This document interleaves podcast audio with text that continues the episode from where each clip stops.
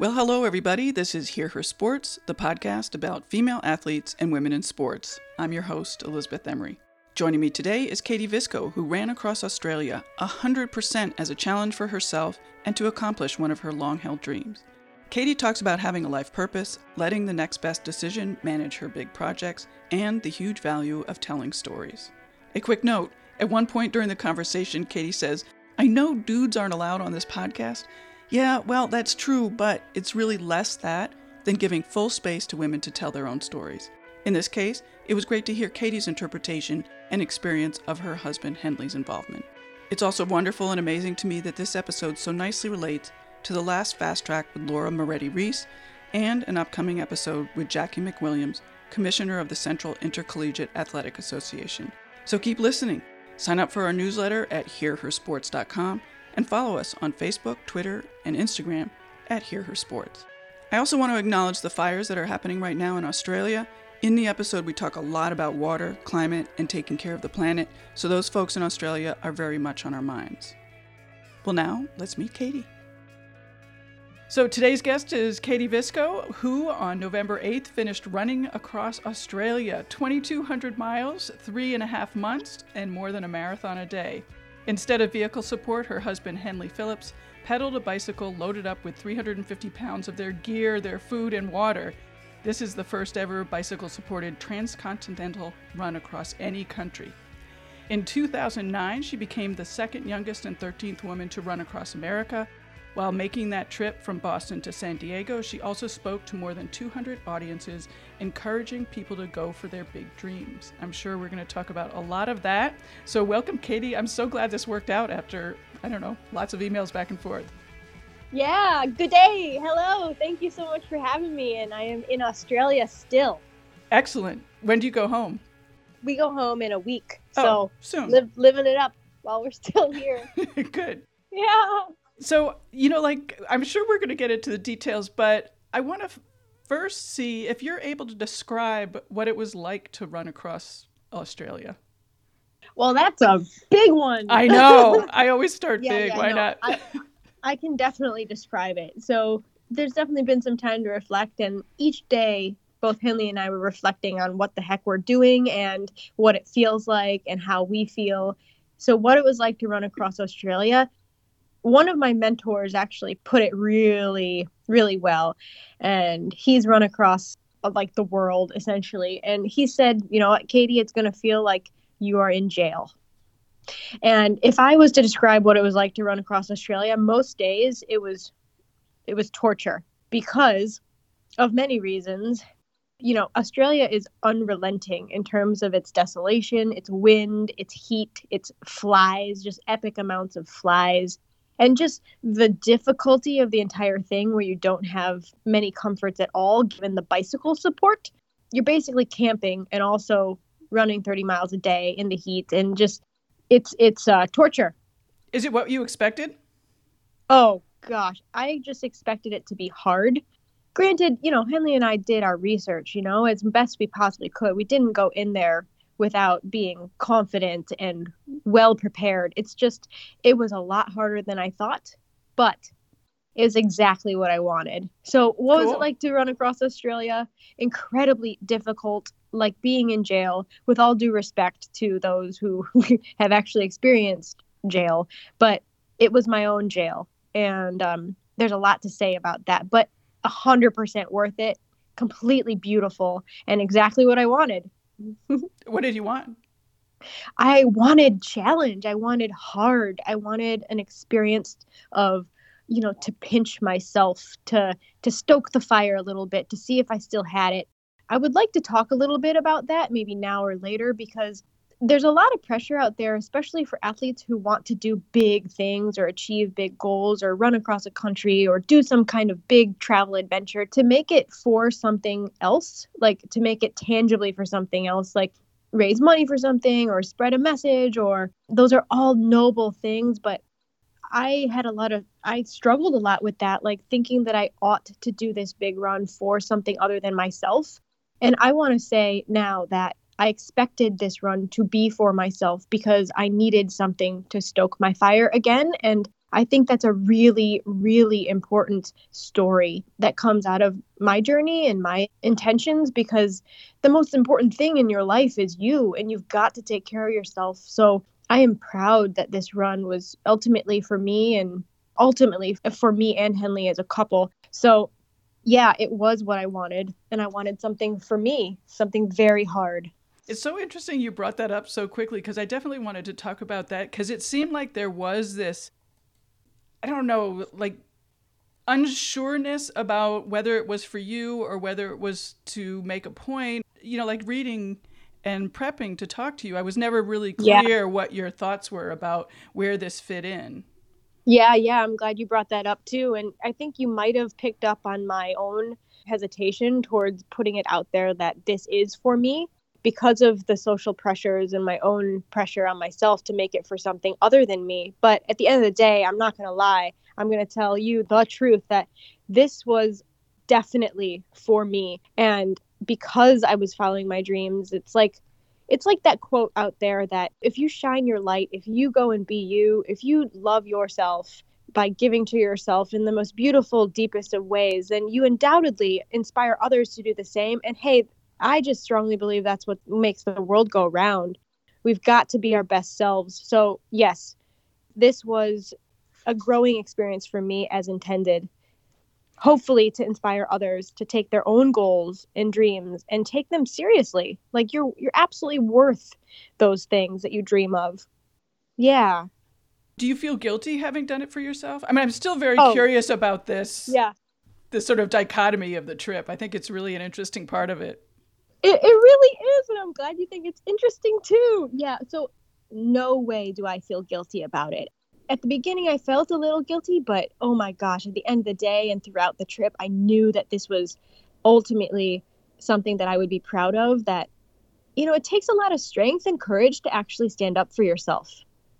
And so that's what I was doing, and I feel so proud. I don't feel guilty, but hey, there's another aspect of this is that it's not necessarily guilt. It's more like, I am so freaking inspired to give back because of so much kindness that has been gifted to both Henley and I over the course of the last 5 months and basically my whole life when I've been on adventures and trips like this. It's like, yeah, I do want to continue to do things that are for me, but also really like, how can I give back? I've got to do more of that. It's in my bones and I'm so inspired by others. So it's not guilt. It's more like inspiration that I could do something for myself that also affects others in a very tangible way moving forward. Mm-hmm. But, you know, like I wanted this to be something like a coming of age trip for myself. And I have had experience of doing a run across a continent completely and utterly for other people. And that was the run across America. But this one, I needed it to be for me. And 10 years ago, it was for thousands of others. How did those two trips, like how do they differ from your perspective, sort of internally what you got from the two trips? Oh man, I'll tell you. Okay, so the run across America was basically like a speaking tour on 2 feet. It's like, I knew I was passionate about running and I had always dreamt of crossing my own continent by running, but 99% of it was about touching the lives of others. And how would I compare the two? There's a train coming. But anyway, how would I compare the two? Yeah, that one 10 years ago was outside of myself. Like I was so motivated to just be in front of people and particularly young people talking about goals and passions and dreams. And all I wanted out of that was to make a difference and see people actually feel inspired and motivated to go out there and like take a step towards something that they love to do or dreams that they have. I know it might sound cliche to follow your dreams, but I'm such an upstander for that. It like life is just so worth getting out there and following what you dream of. Yeah, to compare that mission to Australia, that was the question, right? And yep. It's like apples and oranges, you know, like being out there doing an event where you're speaking in front of kids or other people, other ages almost every day. And also running like 22 miles a day. That's what that was like. People all the time, breaking bread in people's homes every night on that trip. And then compare that to desolation and being inward and going across a desert, which ultimately brings out so much creativity and introspection because of that environment. Just like totally different trips, and on purpose, actually. Oh, I just love how they're so different. Cool. and yeah. What brought you to the moment of wanting this sort of coming of age trip? Yeah, that's a good one. I think probably the last 6 years of my life, I've worked towards being able to run across Australia. And back in 2013 was the very first time I actually decided that I would do this. I would run across Australia. It's a desert continent. I'm doing this. And there's so much more to the story, but that was the first year I decided to do it. I had been dreaming and wanting to do it for almost a decade before then, but 2013, decided to do it. I train, I create a campaign that's all about, again, like America, inspiring people to, or I might not even use the word inspiring, just like being an example of what you can do when you give your dreams strong, heavy weight, like take them seriously. You can do those things. So that's what that campaign was all about. I train, I put the word out, make a little movie, but I get injured and quite heartbroken, actually, because like just this ultimate dream of mine, just, okay, my body's not working. And then 2 years later, I try it again. I put the word out there. I start training again. I get injured. This is the very quick story of it. Yeah. And then finally, after a very specific inspiration, it's Halloween night on 2018. And I decide enough is enough. I have to try this again. Third time's the charm. So I decide I'm doing it. It's going to happen in 2019. And so I decide to do it again. I train for 6 months and I get to Australia and I finally run across this continent. And so it's been a long time. And you asked what was the inspiration for wanting it to be a coming of age kind of experience for myself. Is that right? Yeah. Yeah, I think because of my relationship with running and injuries, I've learned that, you know, it's hard to trust my body sometimes, but ultimately, like, I need to trust my body, even if it's through pain and suffering and brokenness. And so because of the last 6 years, you know, being on and off with the sport that I love so much, I kind of felt like I needed something to help me trust my body again. Something like really, really hard that if I could get through, I could really do anything. So I think just because of the ups and downs the last 6 years of my life, I needed a little poke.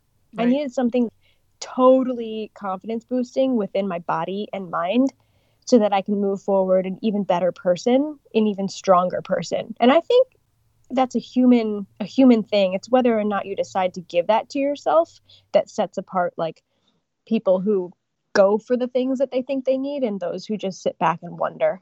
Yeah. I wasn't going to ask you about training, but you mentioned that you had gotten injured the last couple of times and you didn't get injured this time. Do you have thoughts about why that happened or didn't happen, I should say? Oh, heck yeah. I think part of it is luck.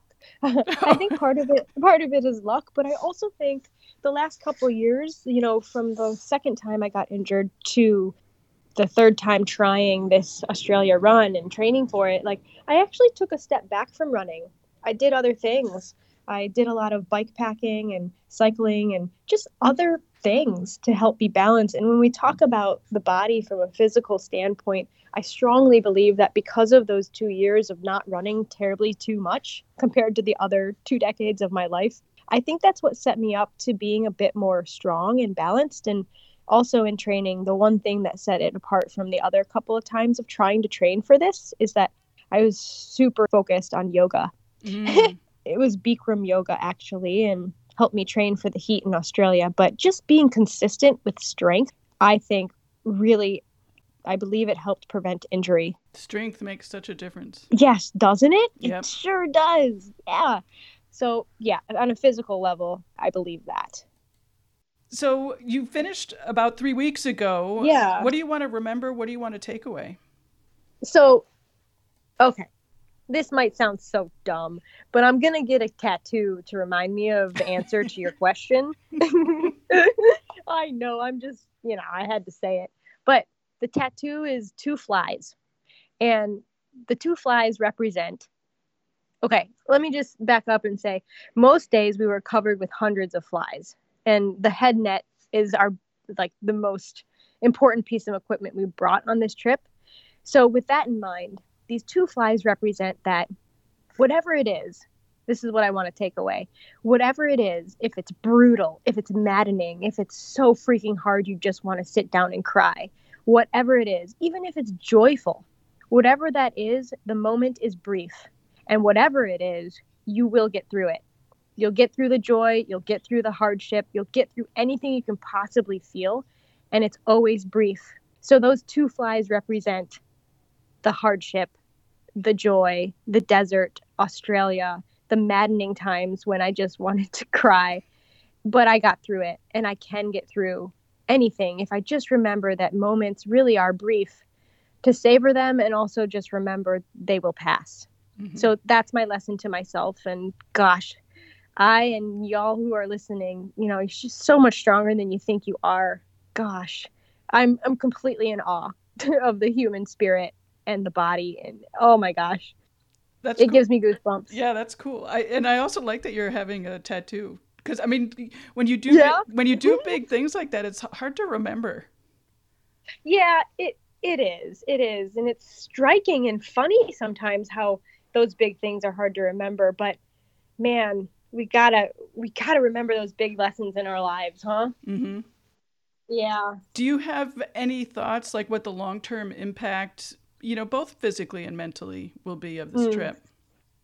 Honestly, that's exactly, in terms of mentally, the flies, the tattoo, what I just said really is what I want to take away. I think it's a lesson that I have relearned that I want to take with me my entire life. It's such a big one. Mm-hmm. I mean, really anything. And then physically, exactly what we touched on earlier is just being a balanced human, being a balanced body. And I don't know, balance is kind of something that I don't know if anyone can achieve, but just having this equal parts strength, equal parts endurance, equal parts, you know, confidence in my body. That's absolutely what I'm taking away from this, because I think it saved me. Just not having running being my only thing, doing yoga, swimming, running, just being a varied person in terms of fitness and activities. Mm-hmm. Those are two things I will take with me my entire life. At least that's my intention. Excellent. Yeah. I want to talk a little bit about planning, but, you know, to set it up, can you give a very brief description of what your days were like? Sort of, you know, did you wake up and start running? Oh, yeah, actually. So we woke up before sunrise, about an hour and a half, but I would do an hour and a half running chunks 4 times a day, okay, which would be 28 to 38 miles total. And in between those chunks, we'd break for an hour to eat, snack, and after the third chunk, we'd break for lunch for about 3.5 to 4 hours to wait out the heat of the day. So it was running and eating. And alongside, there's my husband, Henley, with this 300-pound bicycle with, you know, 150 pounds of water. I think that's just amazing. Oh my goodness. It's amazing. Like, you know, at times he is 90% of the story, and at times I'm 90% of the story, but together he is half of the story. And just watching someone you love go through incredible hardship on the bike, through sand, through dirt, wind, it's incredibly inspiring to me on what a team can do and endure. But anyway, yeah, so Henley did everything else besides running. Oh, wow. And yeah, he cooked, he rubbed my legs, he set up the shade tarp, the tent. He did absolutely everything, as well as pedal this massive beast of a bike. So, I mean, the guy is a superhero in my book. It's just remarkable. Yeah. I love that you guys did it together. I think that's really awesome. Yeah, I do too. And I just hope our story really, really can touch some hearts, because we are a married couple, because we love each other, and because we've endured so much together. I think that's another huge part of the story on a deeper level. Mm-hmm. Yeah. You talk a lot about wanting to inspire people or motivate people to follow their dreams. So let's talk about sort of how you tackled planning for this big project. Sure. Yeah. The whole planning aspect, that's a hard question to answer, actually, because I feel like the planning part of it and planning for events like this that I'm really stoked about comes naturally because I love it so much. But you're asking maybe how exactly I went about it in terms of step by step. Is that right? Yeah, I think because, you know, sometimes when you see a big goal, yeah, you know, oftentimes you're not going to go after it because it just seems too big. Yeah, definitely. Oh, gosh. And so what do? You know, I'll answer that in the context of what I think about some other things I want to do in my life where it seems a little bit overwhelming. Like when I feel that way or when I know it feels a bit too big. And I got this advice from a mentor years ago. And y'all have probably heard it before, but it's like, what is the next best decision? Literally the next best decision that you can do right now, today. That's it. And add those things up. Just add those things up day after day and you'll get there. Mm-hmm. It sounds so easy, doesn't it? But it's like oftentimes when I think of things that seem hard for me, it's like, well, oh, wait, shoot, what is the next best decision and how do I make that decision? So that's the hardest part for me. Yeah, just like when I think about that and it's like what I do, I have to look at my options. Like I can do this or this or this next. And when I think about the next best decision, the only thing I have to do is look at the overarching goal. And the overarching goal is yada, yada, yada. Mm-hmm. And which of those three options for my next step achieves that goal?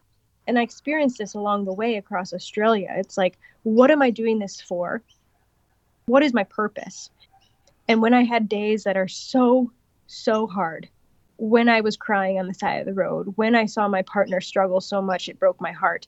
In those really low moments, motivation is so fickle that I have to remember my purpose.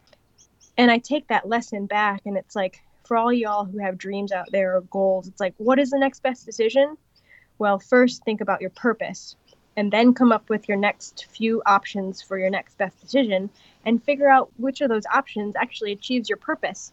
So I think just getting really clear with one's purpose in any kind of goal or endeavor is absolutely the crux of the whole thing. Like you have to do that. It's going to keep you motivated. It might be the only thing that keeps you motivated. And we'll be right back. Today's episode is brought to you by Sufferfest Beer, founded and led by female athlete Caitlin Landisberg. Wanting to celebrate her finish line moments, Caitlin was searching for a beer that had great flavor without compromising her autoimmune disease. So she took matters into her own hands and spent years developing the beer that she wanted to see in the world. Sufferfest Beer is gluten removed with ingredients that hustle hard. Their FKT Pale Ale has ingredients like black cherry currant and sea salt, best enjoyed at a sweaty finish line. To find Sufferfest near you, go to sufferfestbeer.com. Here's to sweating and to celebrating. Do you remember when you first decided on October 31st, like what was your next best decision? Oh man, that's a perfect question. My next best decision was to tell my husband. No, but yeah. Like, look, honey, I've got a plan for us. By the way, the bicycle support was his idea, so he can't complain. Right. It was a good idea.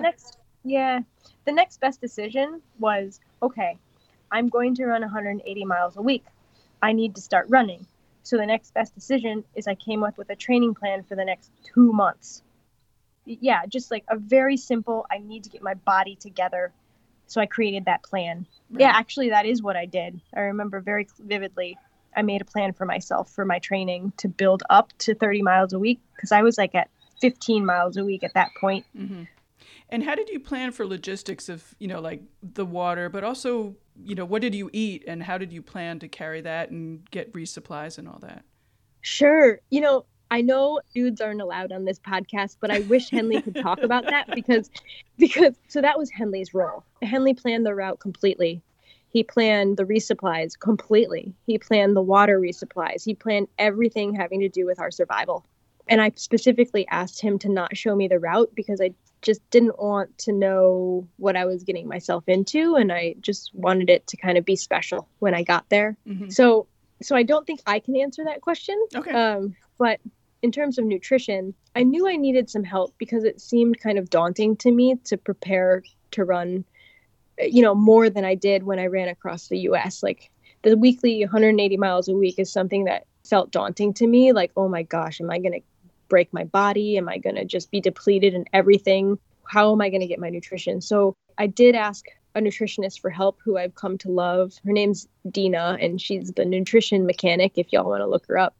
And we focused on getting enough calories, which actually part of the purpose was to practice eating more, because I knew I would have to eat like 3,800 calories a day out on the road, which I didn't ever actually do, because that's a ton of food. So yeah, in terms of nutrition, we basically focus on everything: proteins, carbs, getting enough, teaching myself to eat twice the amount of snacks that I normally would in a given day during training, because I tend to not eat large snacks. So I taught myself how to do that, to get in a new habit of just eating more than you think you should.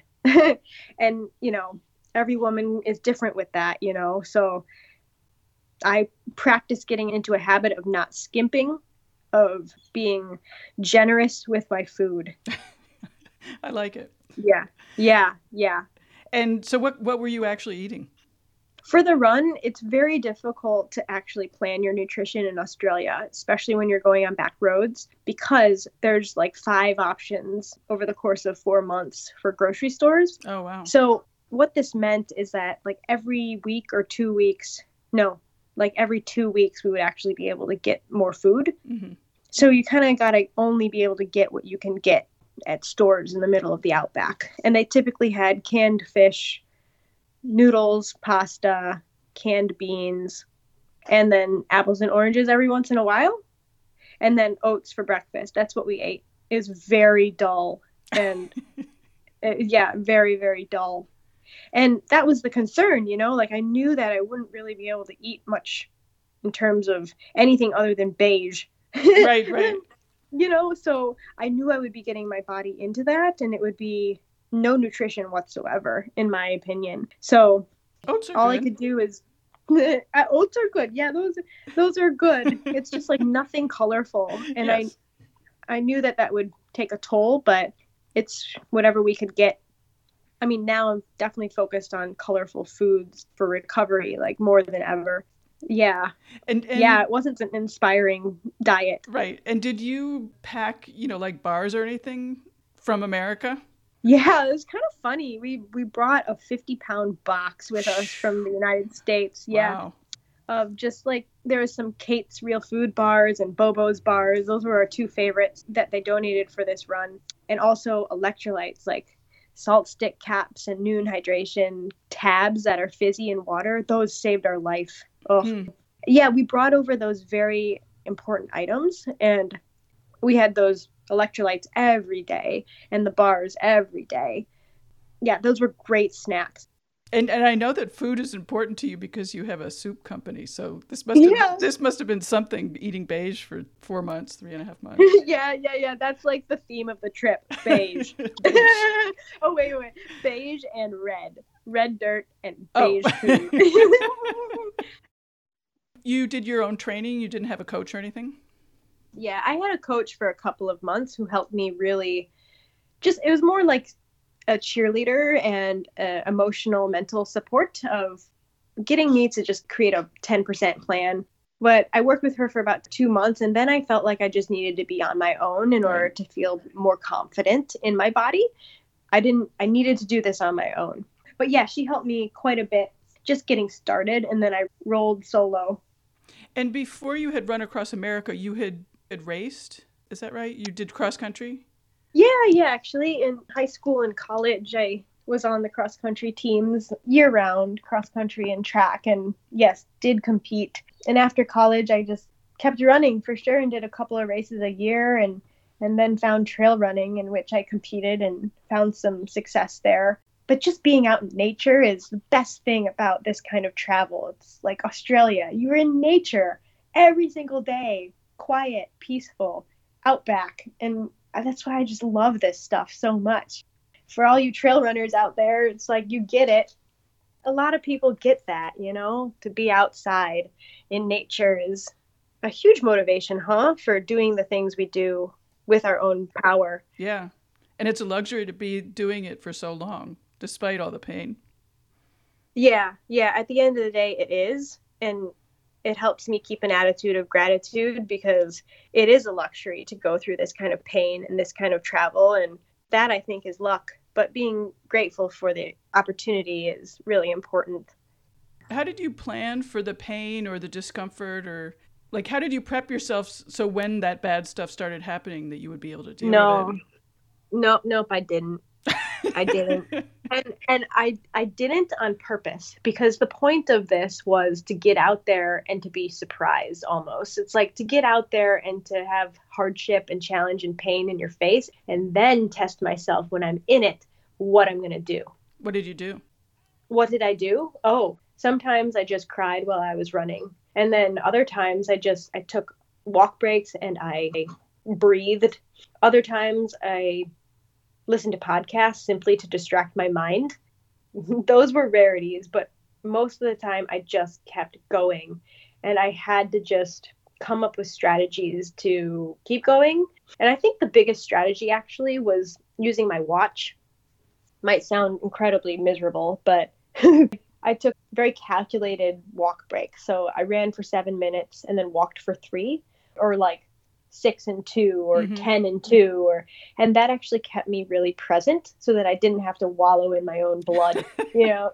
Yeah. So just finding ways to distract my mind, but also being really in it. And like, I think there's some mental practice here that I learned along the way too. It's like, okay, this is real. Sometimes I spoke out loud to myself, said, I feel pain, I feel dread, I feel suffering. Like, but dear pain, dear suffering, I feel you and I accept you. I feel you, I accept you. And, you know, I've listened to a few podcasts, and the advice in a particular podcast said, when you feel fear, or if you feel things that you'd rather not feel, talk to it.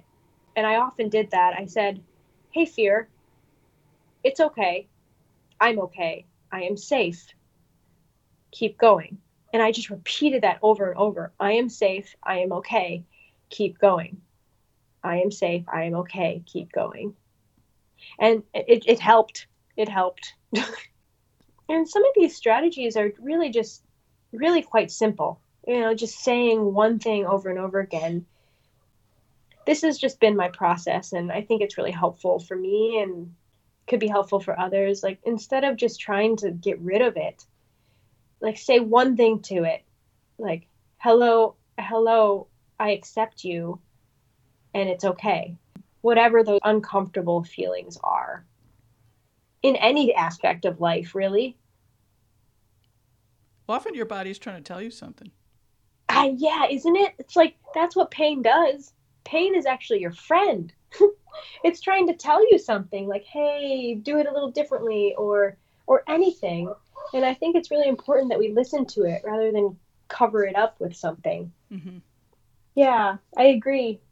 How do you pass along those ideas of actually going for your dreams, but also when the pain comes, keep going, you know, just getting the task done? Yeah, I think the best way that I see fit is to tell stories. Because it's one thing to say something, like, it's one thing for me to say on this podcast, hey, like, you can follow your dreams, like, go do them, just do it. Like, it's one thing for me to just say it, but the reason I love and feel so much purpose in doing these kinds of adventures and writing about it and showing pictures and telling stories and being out there and communicative about it is that it's all through the stories. And if I can show someone what pain looks like, and if I could show someone what it looks like to get through pain, then I feel like I've got some traction there. Then I feel like I think somebody could probably understand. Or telling a story, like when I'm in front of an audience or in a conversation or here on the phone with you, it's like there's plenty of stories to go around that can really depict what pain might feel like and what it might look like or feel like to get through it. So stories, images definitely help those lessons come through. At least that's what works for me and what I've found works. I think people react to seeing things or envisioning things or just having a story told to them. Yeah. Tell a story about pain. Oh. You know, it's It really is interesting because the story I want to tell, the first one that comes to my mind, I didn't think about this before our conversation, but instantly the first thing that comes to my mind is not my own pain, but the pain of somebody I love. And so I would like to tell that story. Sure. Because it's kind of the turning point of the trip. We were in northern South Australia in a place very close to the Simpson Desert, not in the Simpson, but on the outskirts. And the Simpson is like a true desert that I might envision where it's just sand. There's bush, but it's very sandy. And so we were coming apart this 2 or 3 day stretch where it's basically a sandbox where you have, it was at least 2 to 3 inches deep sand. And there's no way around it because the road is wide, like I said, or it's narrow, but regardless, there's sand to the edges. You can't get around it. You have to go through it. And so during these days, it was just fine for me. Like I could go through that kind of stuff on my feet and still make my miles. But when I saw Henley with this massive bike, like I've been describing, so much water, so much food, pulling a double wide trailer on the back of his already huge bike, like to see the sweat come off of his skin and like beat up on his skin, or to hear him groaning, to hear him grunting as he's pushing with all of his might. I like to imagine even just like a weightlifter, you know, when they're trying to lift weight above their head and they're just full of exasperation. Mm-hmm. It's just so the pinnacle of something. When I saw my husband look like that, and when I heard him be like that, and when I saw him push with all of his might, just for me, for us, for my dream, like this is a very emotional story and part of the trip for me. When I saw that, it was like my chest just crumbled. It constricted. I got goosebumps. My heart, it's like when you say your heart breaks, my heart just broke. And I cried. I cried for him. Mm-hmm. That is just like the worst pain I felt on the entire trip. When you see somebody, the person you love in life the most, go through extreme suffering, even though in this case, it was our own choice to go through this. So I will keep that in mind. But for anyone out there who sees someone that they love go through extreme suffering, like, what does that feel like for you? Are you also heartbroken to see that? I mean, there's so many different examples of cases like that. I mean, people who have spouses who are sick, or people who have kids who are going through a really hard time being bullied at school. Just when you see somebody that you love go through so much suffering, that to me is how I would describe pain as I experienced it on this particular trip. And I will never forget the beads of sweat off my husband's back, and it's just like what he went through. Right. It's interesting, after you've run across Australia, your worst pain was watching him be in pain. Yep. Yeah, no question, like 500 times more painful than anything I experienced. You know, when it gets you at your heart, at your core, that is the worst pain. Yeah. It's like everything I experienced, I can get through it. It's up to me. But the thing is that he was doing it for us. It's just remarkable. Yeah. Yeah. So we don't leave it there. What was the most joyous time while you were actually running? Yeah. Well, I will say, some might say the finish would have been joyous given how hard the whole thing was. Like, oh my God, I can't wait to be done. But the finish was actually not that joyous. It was actually kind of sad, just because, man, we wished it to be over so much, but then it gets here and, oh man, we're kind of melancholy about it. No, we were happy when it finished, but not as joyful as I thought we would be. Anyway, the most joyful part of it, it happened every day, almost every day. And it's the simplest thing. It's like, you know, when I said we took those 3.5, 4 hour breaks in the afternoon, mm-hmm. we would oftentimes hole up under the shade tarp, or sometimes we even got an abandoned like railroad building or an abandoned outpost for an old Aboriginal community, or just like these abandoned structures sometimes, or cattle water tanks in the middle of nothingness, or just random, or sometimes a tree. But Henley would often read out loud to us, and we would have coffee. Yeah, really nice. It's like just the highlight of every day. We'd drink coffee, have a tea. Henley would read out loud to us, and I would just lay on my back watching the sky or watching the leaves and the branches blow in the wind. It's above me. Those added up, that was the biggest joy of the trip. Every day having that total presence and comfort of like being with the person I love, being out in nature, and just having a moment of just absolute presence and feeling grateful for all of it. Is it weird to get back to social media and being connected and all the people and whatnot?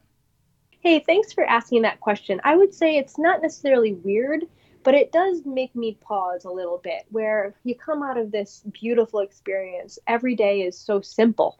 You know, all you have to do is run, cycle, eat, sleep, poop, get shade.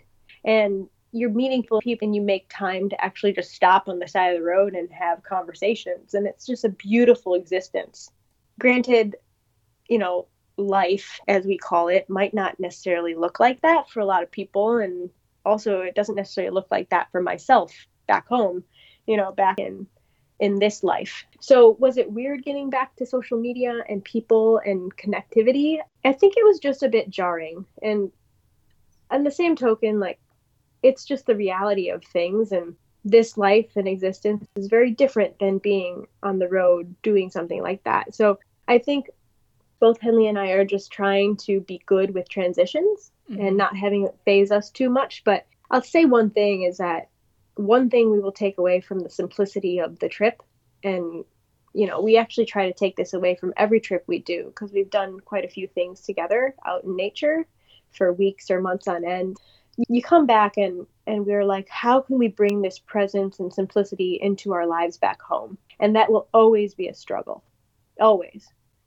On the same token, you mentioned social media, and I will definitely talk to that, is that I've learned that I don't want to use it as frequently as I see others using it. However, I do want to use it, because when we talk about telling stories, it is simply a platform to tell a story, and I value that. Mm-hmm. I feel grateful for the opportunity to do so through pictures, through words, because to me it's fun as long as I just keep it at bay. I mean, I can set my own boundaries, but bringing the simplicity and presence from the trip back into life back home is a big goal for me.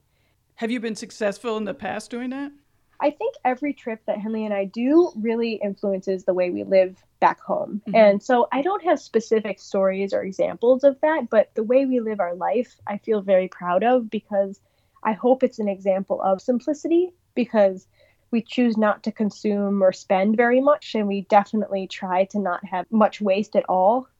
This is just an example of simplicity to me. It's like, yes, I do think we've been successful, because we try to protect the planet. We try to not think that more is good, but rather less is more, because it just brings a lot of ingenuity and creativity to the scene when you know that you can survive on so little, and just really, you know, sifting through what's important and what you really want versus need.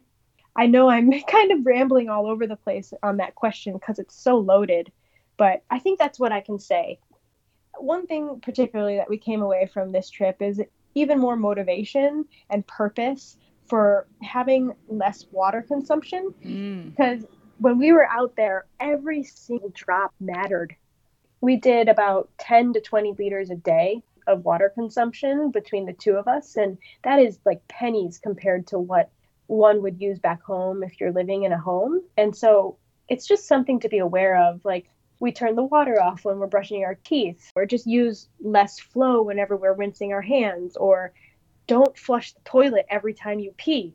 I mean, it sounds gross, but this is the kind of stuff that I want to help to shift, is why flush the toilet and use 3 gallons of water when you pee, like a cup. It's just an example. Like, water is precious, and it's going to be the new gold. It already is. Oh, absolutely, yeah. Yeah. We live in Ohio, so there's tons of water here. Oh, but there is. But I lived in Albuquerque, New Mexico for 5 years and really learned the lesson there. Yeah, I bet you did. Yeah, that's a perfect example, huh? Yeah. What's next for you guys? oh man, we're gonna go home and make money.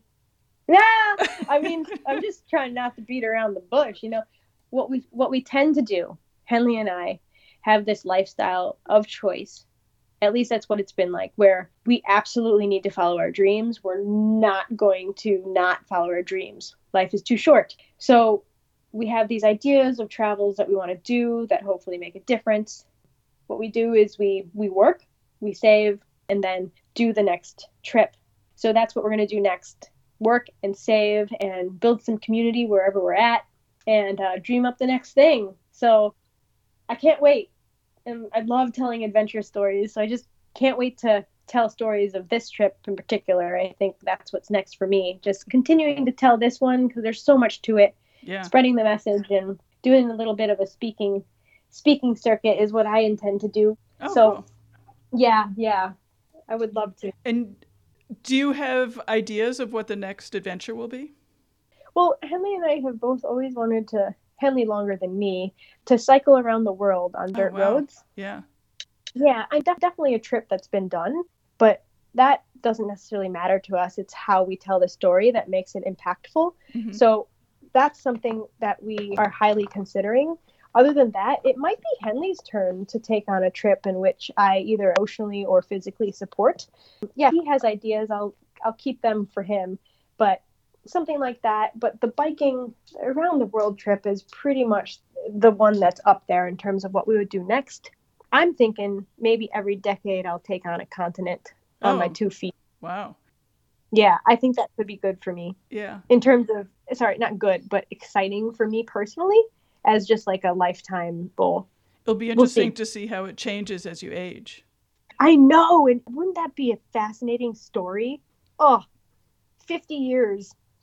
Yeah. No, 60 years of continent every year. Well, wow. I don't think I'll do Antarctica. That's why I say 60. Right. However, whatever trip we want to do next, Henley and I definitely want to give back.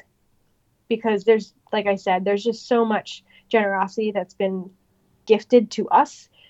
Whatever we do next, even if it's bike packing around the world, we want to make sure that it definitely tangibly gives back. So we've got a few years to come up with it, but we would plan with that aspect in mind as well. Do you have long-term sort of bigger picture goals? I mean, you talk about giving back, but is there anything specific about how or for what? Nope. Okay. I got no long-term specific goals. But you seem like you have a lot of ambition. Yeah. Well, thank you. Yeah. And I do. And I feel very driven. I have a purpose in life and I don't have any plans particularly because I kind of go every couple of years I have an intention or a goal, but I don't have any long-term plans on purpose because as long as I just make the next best decision that's in line with my life purpose, I will be just fine. To answer your question, no, I don't. I just want to leave a positive impact on this planet. And the next best decision will get me there and to live a good, meaningful life. Yeah. Cool. Yeah. Mm-hmm. Did we miss anything? No, I think that's totally good. All your questions were great and thorough. So we touched on a lot of things. I can't think of anything other than the adventure continues and y'all can check out what we're up to next. It's always on my website and Instagram. Other than that, I'm stoked to hear other people's stories of pushing the limits and being better people and giving back. If we can just inspire each other, the world will be okay. And use less water. Save the planet, please. Yeah, you know. Cool. Well, thank you so much. I really appreciate you taking the time. I mean, it seems like you're so busy and still in the thick of it. So I really appreciate it. Hey, man, there's always time to chat with awesome people like you who are trying to share stories of other awesome women. So I appreciate you and your flexibility with me. But we made it happen. We did. Thank you. Yeah. Awesome. Sweet. Well, all thanks, right. Elizabeth. Thank you. Okay. Thank you both. Okay. Bye-bye. Bye. Hey, that was amazing. I'm so glad we caught Katie right after her run across Australia. Remember to tell your friends about the women you discover here. Sign up for our newsletter at HearHerSports.com to stay up to date. and check out all the links from my conversation with Katie on her show notes page at HearHerSports.com. Email me at Elizabeth@HearHerSports.com. I'd love to hear from you. Or call our hotline at 725-BE-BADASS. That's 725-222-3277. Our design is by Agnes Studio and music by the band Goldmines. Till next time, bye-bye. You're my first one I've done after the trip. That's just me, so it's fresh.